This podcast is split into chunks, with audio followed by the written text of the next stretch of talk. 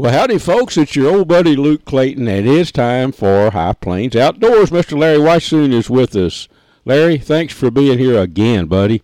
Always a pleasure. Always a. I enjoy this. folks, we just got back from hunting a late season deer hunt on Larry's lease out in West Texas.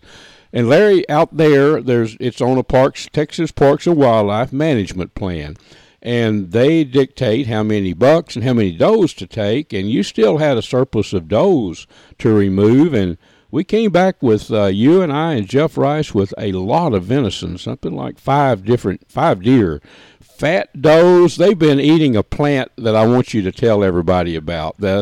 It's a filaree, right? I mean, they are grazing heavily on that. Yeah, it's a little what people call a, war, a weed, actually, but it's a forb, same thing, just a fancy name for a weed. And it's filaree. It's F I L L A R E E, and it is a low growing plant. Grows right on the ground, kind of green on top, kind of arrowhead shaped, not real big, kind of red on the bottom of the leaf, and it is a winter weed, and it is an absolutely fantastic deer browse.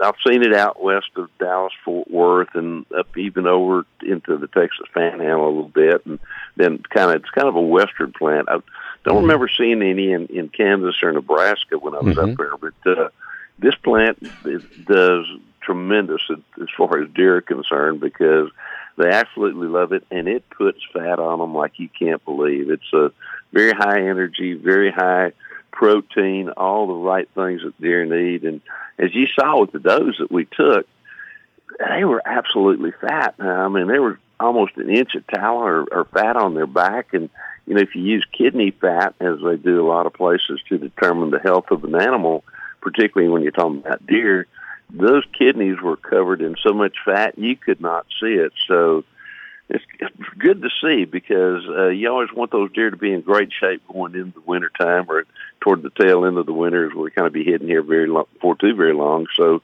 means they're going to produce some really good strong fawns. Does will and once these bucks start repairing, there should be some really good antlers again this coming year. You bet. Yeah, those doe were just awesome condition. I cannot wait. Uh, you've been bragging on how t- how tasty that venison is. Oh yeah, with those deer that just eat. We call them weeds. Those, but it's amazing that particular plant.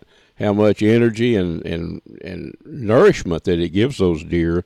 I'm ready to put some of those back straps in a cast iron skillet with some butter and garlic and jalapenos and have some have some West Texas deer steak, Larry.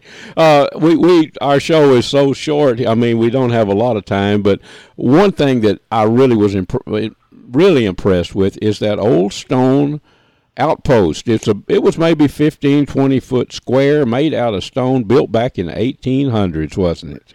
It was. Fort Concho was uh, over to San Angelo, which is probably about we were about 45 miles probably from that fort and back in the late 1800s, particularly in the 18 late 1870s, late into 1880s, you know the, the Comanches and the, uh, the a lot of banditos coming out of Mexico in that area too that were harassing the uh, the settlers that were moving that way. So they set up those little outposts like that. There's another one on the ranch somewhere that I have not yet found, but uh, I'm told it's it's in, kind of hidden in one of the canyons somewhere. But they would send a few troops there, and that was kind of an advanced guard or scouts to see what was going on in that area as far as the Indians and the Banditos. Well, we will maybe we'll find that next one next year, Larry. You know, uh, thanks again so much for being with us here on on High Plains Outdoors, Larry. We are just about out of time, but uh, I want to remind everybody you can go to catfishradio.org